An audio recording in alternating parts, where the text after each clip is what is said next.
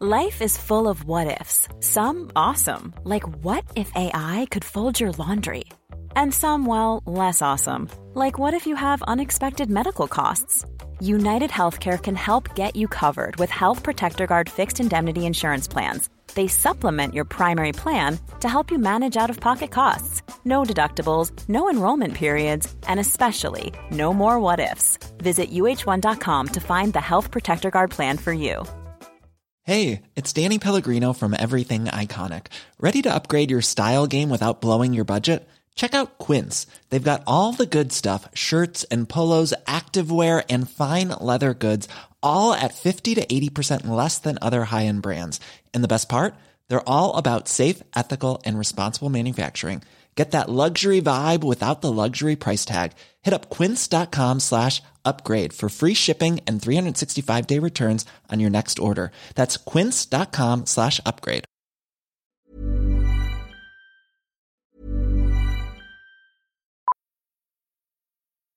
Millions of people have lost weight with personalized plans from Noom, like Evan, who can't stand salads and still lost 50 pounds. Salads, generally, for most people, are the easy button, right? For me, that wasn't an option. I never really was a salad guy. That's just not who I am. But Noom worked for me. Get your personalized plan today at Noom.com. Real Noom user compensated to provide their story. In four weeks, the typical Noom user can expect to lose one to two pounds per week. Individual results may vary. Life is full of what ifs. Some awesome, like what if AI could fold your laundry? And some, well, less awesome, like what if you have unexpected medical costs? United Healthcare can help get you covered with Health Protector Guard fixed indemnity insurance plans. They supplement your primary plan to help you manage out of pocket costs. No deductibles, no enrollment periods, and especially no more what ifs. Visit uh1.com to find the Health Protector Guard plan for you.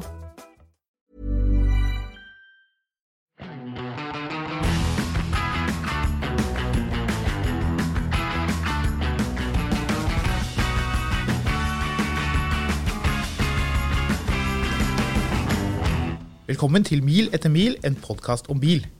Det er et tomrom blant norske podkaster. Det skal vi fylle. For i motsetning til hva man kanskje har inntrykk av, er det lov til å være glad i bil. Dermed er det duket for denne Finansavisen-podkasten som skal dyrke alt på fire hjul. Jeg er Håkon Sæbø, journalist i Finansavisen Motor, og med meg har jeg min bilgale kollega Marius Mørk Larsen. Velkommen til denne bilturen.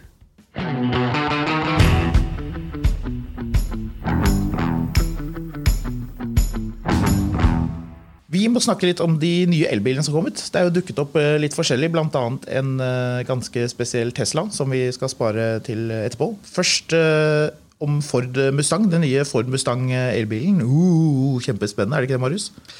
Ja, Det kunne iallfall vært det. Mm -hmm. Dette var jo Altså, Mustangen er jo skal man si the greatest lie ever sold to the American people. Men er, Så ille er det ikke. Men det er jo det er jo en sportsbil som egentlig aldri var en sportsbil, men den så iallfall skikkelig tøff ut. Altså, ja. Etter hvert så kom den jo i veldig mange tøffe varianter også, selvfølgelig. Men, ja, du mener den fra 1980, som er eh, beige, høreapparatfarget? Eh, kanskje ikke den jeg tenkte mest på den originale fra 60-tallet, men eh, men det var iallfall en bil som, som, det amerikanske folket gikk og drømte om. Mm. Eh, og det de har lansert her nå, er jo Ja, For da er det en bil nordmenn skal gå rundt og drømme om, er det ikke det? Ja, men det er jo liksom Det er jo som om noen hos Ford satt og tenkte at hm, den der eh, BMW 5-serie GT den trenger vi en folkeutgave som er elektrisk av. Mm, den med den store rumpen? Ja, og det, den bilen har jo en svært liten menighet. Og det, ja. det eneste som kommer til å gjøre at denne Mustangen har Mac E, som får meg til å eh, tenke på Gillettes Mac 3 mm. Men uh, Hvor er det turboreferansen, lurer jeg? Ja, Den har jo Porsche tatt på sin elbil, så den kan jo ikke de andre bruke. Det kan ikke gjøre uh, Men nei, men altså, den, den, er jo lett, La oss være ærlige, den er jo ikke fin. Den nye Forden? Ja, ja Jeg syns den ser litt tøff ut. Ja, syns du det? Ja, Den har sånn nosecone, sånn som Tesla hadde i 2013. Yay. Yay. Altså, den, den jo, ser jo ikke så verst ut forfra, men Nei, den ser jo altså så på trynet ut fra siden. Altså, den, eller det som irriterer meg, er at det er ikke en SUV, og det er ikke en Mustang. Mm. Men det selges som en Mustang SUV, og det gjør meg altså helt eitrende forbanna. Men Du- alt, ingenting er jo SUV lenger. Du skal ikke bry deg om noe av dette fordi det er en elbil. Og det betyr at du har lyst på den, for du er jo norsk. Den kommer i tre utgaver, eller egentlig flere også. Men du har eh, bakhjulstrekk selvfølgelig, og firehjulstrekk. Og du har en rekkevidde på 450 km, som jo er ganske nice. Og så får du en long range-versjon som har 600 km rekkevidde. First edition. Hva nå Ja. enn det betyr, da. Men altså, greia her er Under 600 000 kroner. Når satt du sist hjemme og tenkte at hm, bare jeg fikk tak i en, eh, en Ford som koster nesten 600 000, men ikke helt? Ford, Ford skal jo ikke koste 600 000. Nei, Fordelen med dette er at det havner jo 11 000 kroner under den uh, momsgrensa til eh, Arbeiderpartiet, selvfølgelig. det er godt poeng. Luksusskatten, som det jo egentlig er. Mm, pass deg for den. Ja, ja, Sånn at eh, folk ikke skal kjøpe Tesla, men kjøpe Ford. Ja, det er mye bedre. Det er så lite gjennomtenkt at jeg blir altså helt heseblesende oppgitt. Men eh, fascinerende. Folk ble kjempesinte over dette her. det er jo ikke rart. Nei. Nå har man endelig, etter, etter at staten har holdt sin klamme hånd over bilkjøpere i, eh, siden eh, etterkrigstiden, så har man nå endelig fått et lite frislipp for biler som gjør at man har Vel om ikke så er det elbiler, men man har i hvert fall hatt et bilmarked som fungerer på lik linje kanskje med sånn som de gjør i Europa. Mm. Men så kommer de bare Nei, du kan ikke få, få billige. billig. Nei. Så, du, du, kan få, du kan få elbilen din billig så lenge du modererer det. Ja, og det gjør de jo nå. Eh, Jeg fatter litt morsom detalj om denne Forden, som jeg syns på en måte gjør det litt, litt mindre interessant. Og det er eh, tilhengervekten på hele 750 kilo. Og det betyr at du kan få med deg et, eh, et helt juletre, f.eks. Ja, ja. Hva annet har du lov til å ha med? Nei, du kan jo ta alt uh, hageløvet ditt. To sykler. Du mener nesten alt hageløvet? for det er jo 750 kilo tross alt. Det er jo ikke mye. Men hva skal du trekke med den bilen her, da? Nei, kunne jeg trenger ikke du Det er, bare, det er bare nordmenn som bryr seg om hengefester. ja, det er det. Hengefester og takstativ, men du kan vel ikke få takstativ på den her heller, så det. Visstnok da de utviklet eh, Jaguar I-Pace, Jaguars I, eh, elektriske bil, så eh, drev disse britene og lurte på hva, hva skal vi med hengefeste? Hvorfor skal folk ha hengefeste på denne bilen? Men det ble jo til, det, da. Det er fordi i alle andre land enn Norge så er det eneste du tauer, er jo caravans og horseboxes. Så det Men da er det i hvert altså, fall nei, men altså, jeg, Den Ford Mustangen den klarer jeg ikke å bli noe særlig glad av å se på. Altså, de, de har solgt inn med masse sånne mystiske bilder av hvor fet den her skulle være. Og det det ender opp med, er en bil som er en sånn standard sånn MPV. Eh, klassifisert som en SUV med sånne gamle Ford Mustang-baklykter. Som jo er litt kule, da. Jo, men liksom, hallo i luken, da. Det er jo helt på trynet, hele greiene. Altså sånn Nordmenn er jo villige til å kjøpe hva som helst, bare det er elektrisk, tydeligvis. Det er helt riktig. Så Nei, det der, det der var et skikkelig antiklimaks, altså. Ja, ja, vi får se når bilen dukker opp, da, så får vi kjøre litt grann, og se om vi kanskje ombestemmer oss. Det sagt så syns jeg faktisk den nye Audi E-tron, hva den heter, Sport Crossback, et eller annet ja, tenker du på en BMW X4 elektrisk og fra Audi? Ja. Eller tenker du på den Porsche Porsche Taycan-versjonen? Nei, jeg tenker på den de lanserte her om dagen. Den Ah, den, ja. Sport, Sportback, eller hva vel den heter. Ja, den, litt jo- mindre praktiske Ja, versjonen av en bil vi allerede Den ser jo litt raff ut, i alle fall. Ja. Altså, nå har jo hele Oslo Vest kjøpt seg Audi E-tron, så Ja. den er jo altså ca. like eksklusiv som eh, ja, Jaguar I-Pace eh, var for et års tid siden. Ja. Men den havner jo da selvfølgelig i skyggen av eh, elbilen alle snakker om. Det gjør den. Elbilen som har veldig skjøre vinduer, skjønte jeg. For de knuses jo eh, fryktelig enkelt. Ja, Hvis du hiver kanonkuler på dem, ja. Som er et behov jeg ikke visste jeg hadde. Men eh, for all del. Vi snakker selvfølgelig om eh, Tesla Cybertruck. Som jo er kanskje det kuleste navnet på en bil noensinne. Er det det? Vet ikke. Kanskje. Jeg liker det iallfall. Jeg syns, både bilen er kul, og navnet er kult. Og det, jeg får liksom lyst til å gå rundt og si 'truck, yeah!' hele tiden. Og kjøre opp fjellskrenter og laste og holde på. Den har jo, altså, folk ble veldig overrasket da de så den bilen og tenkte nei, det er ikke den bilen vi ville ha. Vi ville ha en Dodge Ram som var elektrisk. Og fra Tesla. Men jeg tenker det er noe helt eget. Det er noe, noe helt annerledes. Det er jo kult, er det ikke det? Nei. Den Nei. bilen er dritstygg. Må vi skjære igjennom her. Altså, jeg nekter. Det her er sånn derre sånn sånn derre Wow, til Elon Musk er så jækla kul! Så liksom derfor så skal man liksom sitte her og late som om den bilen her ikke er dritstygg. Den ser jo ut som den er tegna av et barn. ja, men det er jo det som er litt gøy. Nei! Nei, nå må man, nå må man ta rulle inn her. Altså, nå har vi svelget unna alle de andre rare Teslaene. Men denne bilen her Det her er sånn keiserens nye klær-opplegg. Altså, bortsett fra at eh, det ikke er keiseren som blir lurt, men alle Tesla-følgerne. Altså. Den bilen her ser jo ikke ut. Den ser jo ut som en prop fra Demolition Man på 90-tallet. Altså den, den, det her er en sånn bil som du, du trodde liksom at ah, den kommer på scenen, og så ser den sånn ut. Og så er det sånn Og så er det Eran Musk i sitt sedvante sånn lager flammekaster på, mm. på innfall på Twitter-humør. Om at dette var bare noen Dette, dette var kødd. Mm. det er du... ikke tull. Dette er en, noe han har tenkt å sette i produksjon. Ja, ja. Og det er Nei, det her er altså, Ærlig talt, det her er Hummer all over again. Mm. Men uh, dette er jo en podkast om bil, ikke elbil, sånn utelukkende iallfall. Så vi må jo svinge innom en annen SUV som nettopp har dukket opp, som uh, faller litt i skyggen av disse her. Men likevel, det kan godt hende at noen har lyst på den. Sist jeg sjekket, så er det faktisk én uh, person som har kjøpt den allerede. Eller i hvert fall bestilt den. Aston Martin sin nye SUV. Hva syns vi om den?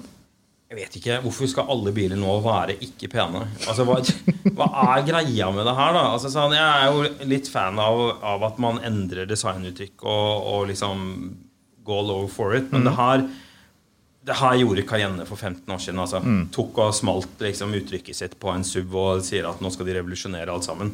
Den har jo en grill du kan grille en elg på.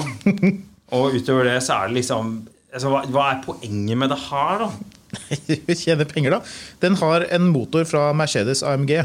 En 4 liter V8. Så vi vet at den starter, iallfall. Ja, det er jo fantastisk. Men altså, likevel, har du sett, har du sett den derre spoileren har bak? Mm. Du, vet, du, vet hva som skjer der. Ja, du vet hva som skjer der? Første snøværet når du er på hytta med ungene med den bilen der, mm. så kommer du ut, og så står liksom junior på fire der med en sånn, sånn skihopper. Du vet de, de er sånn stålskihopperne som er ca. 10 cm høye, og bare slipper ned bakruta og riper opp lakken, fordi den har jo et sånn lite skihopp bak der. Nei, altså, den er, altså den, den er ikke kjempestygg. Det er, det er, ikke det den er. Men den er liksom bare hva, hva, hva, trenger vi med det her? Dette er den ultimate bilen å feilparkere utenfor Fjellbergs. I, I stabelen av sære, ubrukelige ting så eh, Gå og kjøp deg en gelendevagen hvis du skal ha en rar og upraktisk sub som du ser tøff ut i. Mm. Men um, vi må videre til um, neste stikk.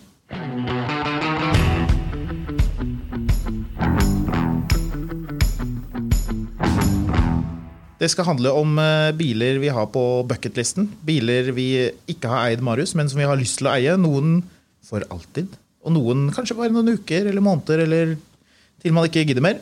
Eh, så du må bare kaste oss ut av det. Hvilken bil er det du kunne tenkt deg å eid Nei, noen uker bare for å se hva det er? Vi snakker da bruktbiler, ikke nye biler. Ja, altså hele, hele, konseptet her er jo at en, en, god del mennesker de finner ett merke, og da bytter de til den samme merket etter tre til fem år hele livet. Jeg liker noe Ford, jeg skal fortsette med det. Mm. Jeg liker noe best Volvo. Jeg har alltid kjørt Volvo. Eh, nei, men altså Innimellom så er det liksom sånn at man har muligheten til å sikre seg en bil eh, som man eh, har lyst til å eie litt. For min del så får jo dette utslag i veldig rare, gamle biler. Mm. Eh, Audi A6 hadde et behov for å eie en periode. Mm. Det er ingen andre som har det på bucketlisten, at de har behov for å eie en, en gammel Audi A6. Oh, gammel det? Ja, tja, jeg, jeg, tror ikke det. Men eh, på den annen side, da, det er sånn du kan si til folk at vet du hva hva slags bil har du? Jeg har en biturbo. jeg kjører biturbo. 2,7 biturbo. Mm. Mm. Altså, er det ingen som snakker om at det er en sedan fra 1999, da. Nei. Som er liksom Har samme farge Samme lilla farge som bestemoren din sin sånn eh, morgenkåpe har. Så, så Amerikansk eh, importert. Kjøpt av en eller annen gærning ute på eh, Slemmestad mm. på impuls. Ja. Men eh, det sier du ikke. Det eneste du sier, er bare biturbo. Mm. V6 biturbo. Mm. Hva er det for noe? Biturbo? Ja. ja. Nei, så Jeg liker jo det der. Jeg liker jo konseptet om at man kan eh, Så lenge man vet hva man kjøper, så, um, så kan man kjøpe en bil og eie den i ti år. Eller mm. man kan kjøpe en bil og eie den i en måned. Jeg kjøpte jo en, eh, en 330i, hadde jeg alltid hatt lyst til å eie. BMW? Ja, BMW 330i. Um, som er en uh, 231 hestekrefter, 3 liters bensinmotor. Mm, Du holdt på å si V6, men det gjorde du ikke. Det har måtte en- kommet masse bilentusiaster inn og rasert det rommet vi sitter i her. Ja. Uh, nei, så den har jeg jo alltid hatt lyst til å eie, og den eide jeg. Men jeg merka jo etter seks uker at nå er jeg den. Nå trenger jeg ikke å eie den lenger. Så jeg solgte den igjen. Den var ikke helt pålitelig, eller? Eh, ja, den var ikke så verst, men eh, det var mer bare at den var tørst. Uten at den var egentlig så veldig inspirerende mm, på sikt. Men eh, var, Og så var det automatiker. Nå har jo du egentlig fortalt om biler du har eid. Jeg vil da trekke frem en bil jeg har lyst på hver gang jeg er i Italia, og det er Fiat Panda. Ja, Alltid lyst på en Panda. jeg sendte mail på en Fiat. Panda i går. Jeg. Gjorde det? Ja. Å, hvilken? Er Fiat Panda firehjulstrekk.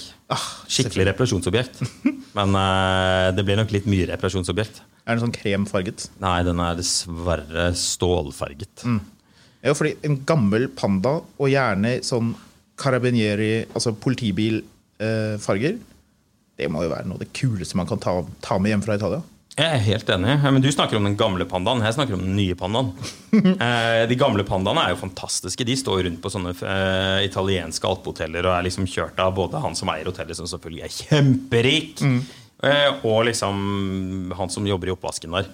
Begge to. Men, eh, nei, men det som er morsomt med konseptet, da, er jo at, at det er en del biler man har lyst til å eie en, eh, en periode. Og eh, for meg så er det jo Det, det er ett merke jeg ikke har fått surra meg til ennå. Og det er jo en klisjé når du er bilentusiast. Jeg tror jeg vet hva dette er. Jeg har ennå ikke klart å kjøpe meg en Alfa Romeo. Eh, litt av grunnen til det er jo at alle er jo eh, La oss si det sånn, Italienerne bygger jo ikke biler for det norske eh, markedet. Eh, med tanke på at eh, du, kan kjøpe en pakke salt på Kiwi, og bilen har allerede utre, eller fått graverust er på den riktig. siden av bilen hvor du oppbevarer dette. Men jeg har, jeg har skikkelig lyst til å eie en Alfa Romeo. Mm, hvilken da? Akkurat nå så er 159 veldig fristende. Det syns jeg er kanskje den peneste moderne Alfa Romeoen som er laget. Eh, Eller 166, så du kan få V6. Ja, men den er så svær. Mm, litt for stor. Ja, jeg klarer ikke helt å falle for 166. 159 stygg synes jeg, 156 syns jeg var litt tam, men 159 synes jeg er liksom det, det er noe utrolig pent over den bilen. Problemet er jo at den begynte å ruste liksom etter sånn ja, tre kvarter. Og, mm. og italienerne har jo veiet opp for eh, tilbøyeligheten til rust med svært dårlig byggekvalitet og dårlige tekniske løsninger ellers. Så det, det blir aldri veldig bra. en bil jeg har lyst på, er første generasjon Porsche Cayenne. Ja. Da den kom som turbo. Turbo. Alle har lyst på turbo. Selvfølgelig. Det er jo- Middelfart kjøpte en sånn. Drev og suste rundt med en Cayenne Turbo i 2003, var det vel? Ja, Det var vel den hun, eh, hvor parkeringsvaktene ikke gadd å gi henne parkeringsbot fordi hun hadde så god råd at de trodde ikke at det hadde noen uh, allmennpreventiv virkning uansett. Og hvordan skjønte de at hun hadde god råd? Fordi det sto Turbo bakpå den. Turbo. Jeg har ikke lyst på en turbo, for den er litt dyr, egentlig. Den er litt overpriset. Og så går den ikke så bra heller. Å, du har lyst på turbo. Du har bare ikke lyst til å betale for en turbo, er det du prøver å si. Ok, det var, det, det var egentlig det jeg prøvde å si. Det er akkurat det samme som at, at den bilen jeg egentlig har lyst på, er en Audi A6 RS6 fra første generasjon. Ja. Men den, eh, den koster jo altså så hinsides mye penger. Jeg tror dette leder oss frem til et eh, annet og litt lignende tema. Det er nesten det samme. Vi skal snakke om eh, Finn, funn på Finn. Funn på Finn. er vel det vi har kalt uh, dette lille stikket. I, fordi det er jo utrolig mye rare biler på Finn som man kanskje har, uh, har lyst på. Og du er jo på jakt etter bil bestandig, Marius. Jeg er alltid på jakt etter For- noe som jeg ikke har eid, og som kunne være gøy å ha litt. Ja, For uh, de lytterne som ikke vet det, så Marius pleier å ha mange biler som han irriterer naboene sine med. og De står og ser ut som de eh, er en del av et sånt eh, arbeidsteam som skal rive innsinnat hus, eller noe sånt. Men det er jo altså dine biler som bare står i gaten og venter på å bli brukt igjen. Ja, jeg måtte jo selge unna litt, fordi det, etter hvert så begynte jo naboene å oppdage at jeg hadde ikke så veldig mange hå- håndverkere i huset. Jeg pustet jo opp selv, men hadde tre håndverkerbiler. Eller det de mente var håndverkerbiler, så det, det funket jo ikke. Men øh, ja, jeg er jo alltid på jakt. Altså Egentlig så er jo jeg på jakt etter en elbil. Ja, du er på jakt etter en elbil. Jeg skulle Ja. til å spørre om det der, fordi du, du må jo ha elbil, selvfølgelig. Ja, altså jeg hadde jo Sist gang jeg skulle ha en elbil, så endte jeg opp med å kjøpe en BMW 540 istedenfor på Impuls. Og den har jeg jo solgt nå, heldigvis. Solgt, ja. Så, nå, øh, nå var, ja, så nå var alt klart for å kjøpe elbil. Ja. Og eh, hva skjedde? Jeg kjøpte en Land Rover Discovery. Så eh, det gikk jo ikke helt etter planen. Men uansett, det er gøy på Finn. Så, Du har kjøpt en disko, ja, det er veldig bra. ja, og litt, en av de tingene som er eh, Det leder meg jo inn i, eh, inn eh, i dagens funn. Fordi -hmm. Fordi, Ja, for du har funnet frem noe til ja, oss. altså Det er viktig med nøkkelord når du har, skriver en god annonse. Det er viktig å ha liksom sånne Hva er det folk sitter og leter etter? Hva, Ja. hva er- gjør at du får lyst på en bil? Jo, det det det er viktige setninger. En av de er 'sjelden mulighet'. eh, og her har vi da funnet frem til en sjelden mulighet. Dette er en syv år gammel skjønnhet. Eh, den er eh, ja, damekjørt, ifølge annonsen. Eh, Er det, er det lov til å si, egentlig? om det er lov å si Jeg vet ikke, Er det lov å si at det er om, stille det. spørsmål om det er en bra eller dårlig ting? Men denne har iallfall aircondition, kamera, navigasjon, DAB. Syv år gammel bil med kamera? Nei, nå finner du på ting. jo da. Og den har eh, ruslet 34 000 km. I tillegg til dette så kan jeg faktisk si at den er eh, vinrød. Med eh, sort og blått interiør. Og det lese, eh, våre lyttere nå sitter og tenker, er dette må jo være veldig spesielt. Syv år gammel bil, ruslet 34 000 km. Dette, dette må være noe ordentlig sjeldent. Det står jo tross alt sjelden mulighet. Ja, så dette er da en Toyota Yaris med 69 hestekrefter Oi. til 85 000 kroner. Eh, og her føler jeg på en måte vi kanskje oppsummerer Den har en énliters motor. Jeg føler kanskje vi oppsummerer her hvorfor man ikke kan stole på uttrykk som unik og sjelden mulighet i disse annonsene.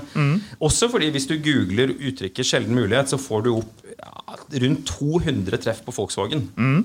Som i seg selv er jo Nei, ja, ikke 200. 180. Ja.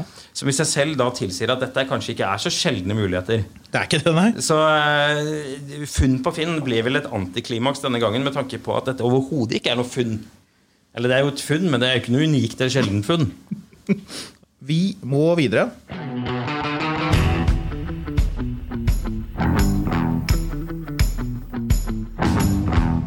Vi skal nå snakke om bilfilmer.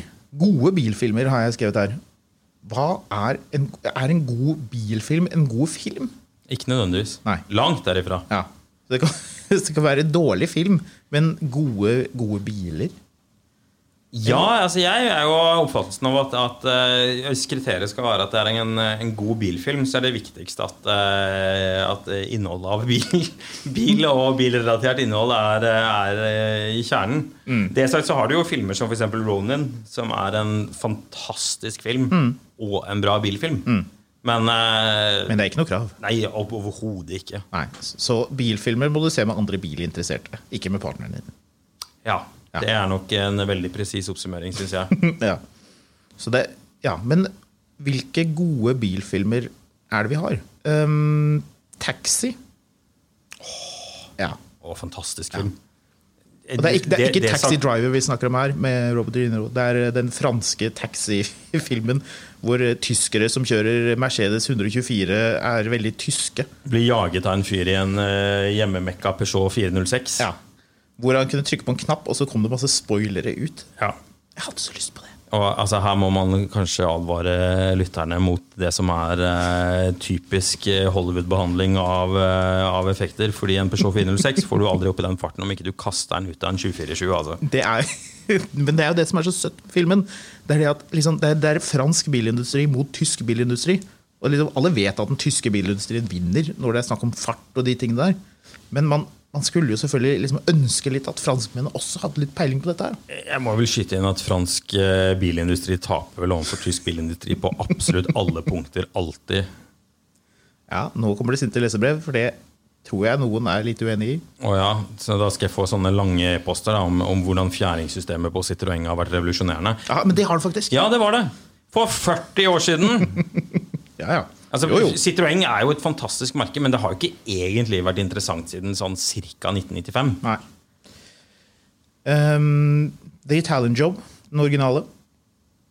Ja, Fantastisk film. Og for en fantastisk bilpark. Mm. Ja. Det er jo en fantastisk film i tillegg til å være en fantastisk bilfilm. Enig. Men uh, det er jo fascinerende å se en bil, eh, film hvor man liksom skroter Lamborghinier og Jaguar E-typer som om det var liksom ja, plastkaffekopper. altså. Mm. jeg hiver de en eh, De liksom tar en sånn svær eh, en svær traktor og bare banker i stykker et par eh, E-typer. Mens liksom i dag så ville man jo sittet og grått bare av å få lov til å se en sånn bil på gata. Den nye versjonen er ikke så verst, den heller. Nye Ja, oh, den nei, Jeg falt litt på den mine. Mark Wallberg. Ja, ja, han, Altså, Jeg elsker nye Minien. Særlig den eh, med karosserinummer R50 og R53, altså R56. De som, de som kom fra mellom 2001 og 2008, den første og andre generasjonen der, de syns jeg er fantastiske små biler. og hvilken er den beste av dem? Jeg liker første generasjon Mini Cooper S. Mm. Facelifts. 170 hester. med Kompressor. kompressor. Jo, men, nei, men, altså sånn, men jeg får jo mindre lyst på en Mini hver gang jeg ser Mark Wahlberg i den filmen. Den filmen er altså helt grusom. Ok, Glem den filmen. Vi må snakke om en annen film som kanskje ikke er en like god film, men som er en veldig god bilfilm. Gone in 60 Seconds. Ja, den har iallfall veldig mye gode biler i seg. Men uh, altså, jeg syns jo hele setupen blir litt vel amerikansk med denne Shelby Mustang Eleanor. Nei, det, Der falt jeg litt av. Men øh, det er mye med den filmen som er veldig, veldig, veldig kult. Um, den havna vel kanskje litt rann, egentlig i skyggen for Fast and the Furious-opplegget. Ja. Som for min del er artigere filmer enn bilfilmer. Det kan ha litt med at jeg ikke er sånn sinnssykt interessert i flammelakkerte uh, japanske biler som er senket med, med masse sånn nitro i osv. Hei, hei, hei. De hadde jo også en Volkswagen med. Nice Ferrari. Ja, den filmen er jo fin. More than you can afford, pal! Så, nei, nei, Fasen Fast and Furious det faller litt utenfor i, i bilverdenen for min del. Men det er nok en eh, filmserie som er nært og kjært for veldig mange andre. Eh, Det er, det er en annen bilfilm som har alt. Den har bil, den har lastebil, mye lastebil, som jeg jo liker godt. Den har krasjing, den har artige replikker. Den har eh, glimrende musikk som man blir i godt humør av. Marius? Smokey and the Bandit. Helt riktig. Det er en god bilfilm. Det er den beste bilfilmen. Ja, er det den beste bilfilmen? For det er en annen bilfilm som jeg tror på en måte rører noe sånn ordentlig spesielt. Det har jo vært tusen rettssaker om rettighetene til ditt og datt og masse krangling og frem og tilbake. Men filmen, Og du tenker på Flåklypa Grand Prix? yes. Lyden fra de bilene Det er Oi, kanskje, oi, oi. Det er kanskje den uh, ra- racingfilmen hvor du er mest sugd inn i handlingen mens du kjører. Bare- Du sitter jo der og føler at du er om bord i ja. Tempo Gigante. Og den aller morsomste detaljen er når han skal kjøre ekstra fort, så tramper han gasspedalen gjennom gulvet. helt fantastisk. det er så morsom detalj. Men litt Hvorfor tilbake- gjør han ikke det med en gang, lurer jeg? Gjør nå det med en gang, da, så Var det vinner en du. engangsmulighet? Enten eller så var det først da gulvet var så rustent at eh, han fikk tråkka gjennom. Men, Den er jo ikke Nei, rusten, men- er jo fantastisk. Men det som eh, Det vi kanskje må Bare for å avslutte litt eh, med, med Smokie and the Bandit altså, han, han råkjører rundt i en Pontiac Firebird Trans Am fra 77. Oh, yes. Og den ser jo dritkul ut. Svart med en sånn svær sånn ørn på panseret. Altså, blir det mer amerikansk? Nei. Men den bilen hadde jo ikke Nei, det har jo ikke vært i nærheten av muligheten til å kjøre på den måten som de gjør i den her eh, filmen. Det er jo ikke fake, de kjører jo bilen.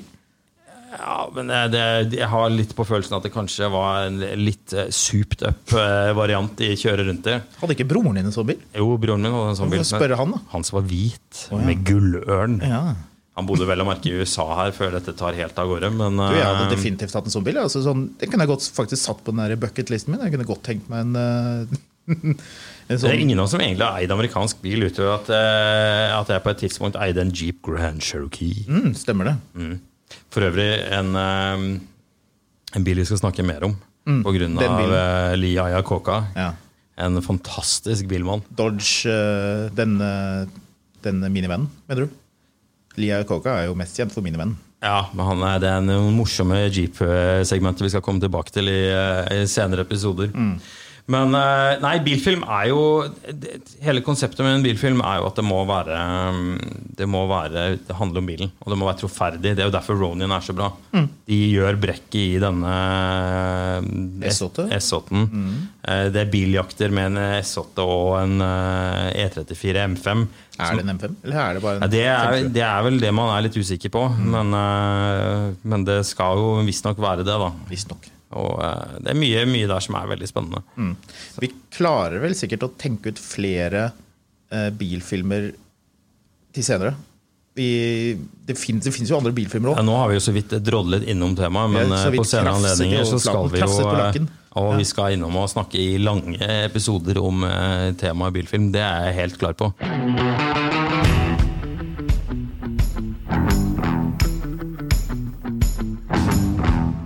Og med det så tror jeg egentlig vi er eh, ferdige og kan eh, runde av for i dag. Ja. Vi er jo overhodet ikke ferdig med å snakke om verken bilfilmer eller ting man må putte på bucketlisten. Så Nei. det får vi jo bare fortsette med neste gang, og se også om du har kjøpt en elbil eller ikke. Ja, det er vel, vi har vel bare så vidt begynt å snakke om det universet som er bil og bilglede. Eh, Det viktige her er jo Hvis du har temaer du ønsker at vi skal ta opp, eh, eller du har eh, biler du ønsker vi skal gå i dybden på, er du uenig i våre konklusjoner om biler? Det er du helt sikkert. Eh, Jeg mistenker at det er en god del Tesla-eiere som allerede har begynt å skrive sinte Facebook-innlegg. Send oss en e-post. Produsent for Mil etter mil, en podkast om bil, er Karoline Helgesem. Med meg i studio har jeg Marius Mørk Larsen, og mitt navn er Håkon Sæbø. Send oss gjerne ris, ros og innspill på finansavisen.no. Og husk at du alltid finner godt bilstoff på finansavisen.no, og selvfølgelig i lørdagsutgaven av Finansavisen.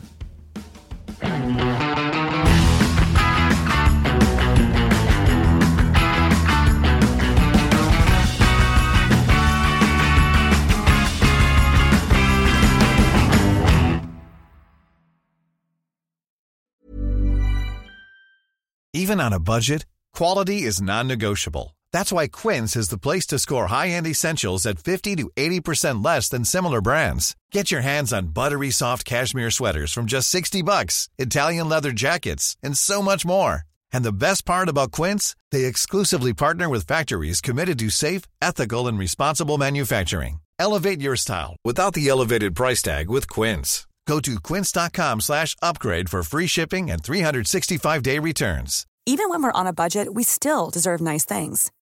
Quince is a place to scoop up stunning high-end goods for 50 to 80% less than similar brands. They have buttery soft cashmere sweaters starting at $50, luxurious Italian leather bags, and so much more. Plus, Quince only works with factories that use safe, ethical, and responsible manufacturing. Get the high-end goods you'll love without the high price tag with Quince. Go to quince.com slash style for free shipping and 365-day returns. Mil etter mil, en podkast om bil, er en podkast fra Finansavisen. Programledere er Håkon Sæbø og David Kordal Andersen. Produsent er Lars Brenden Skram. Og ansvarlig redaktør er Trygve Hegnar.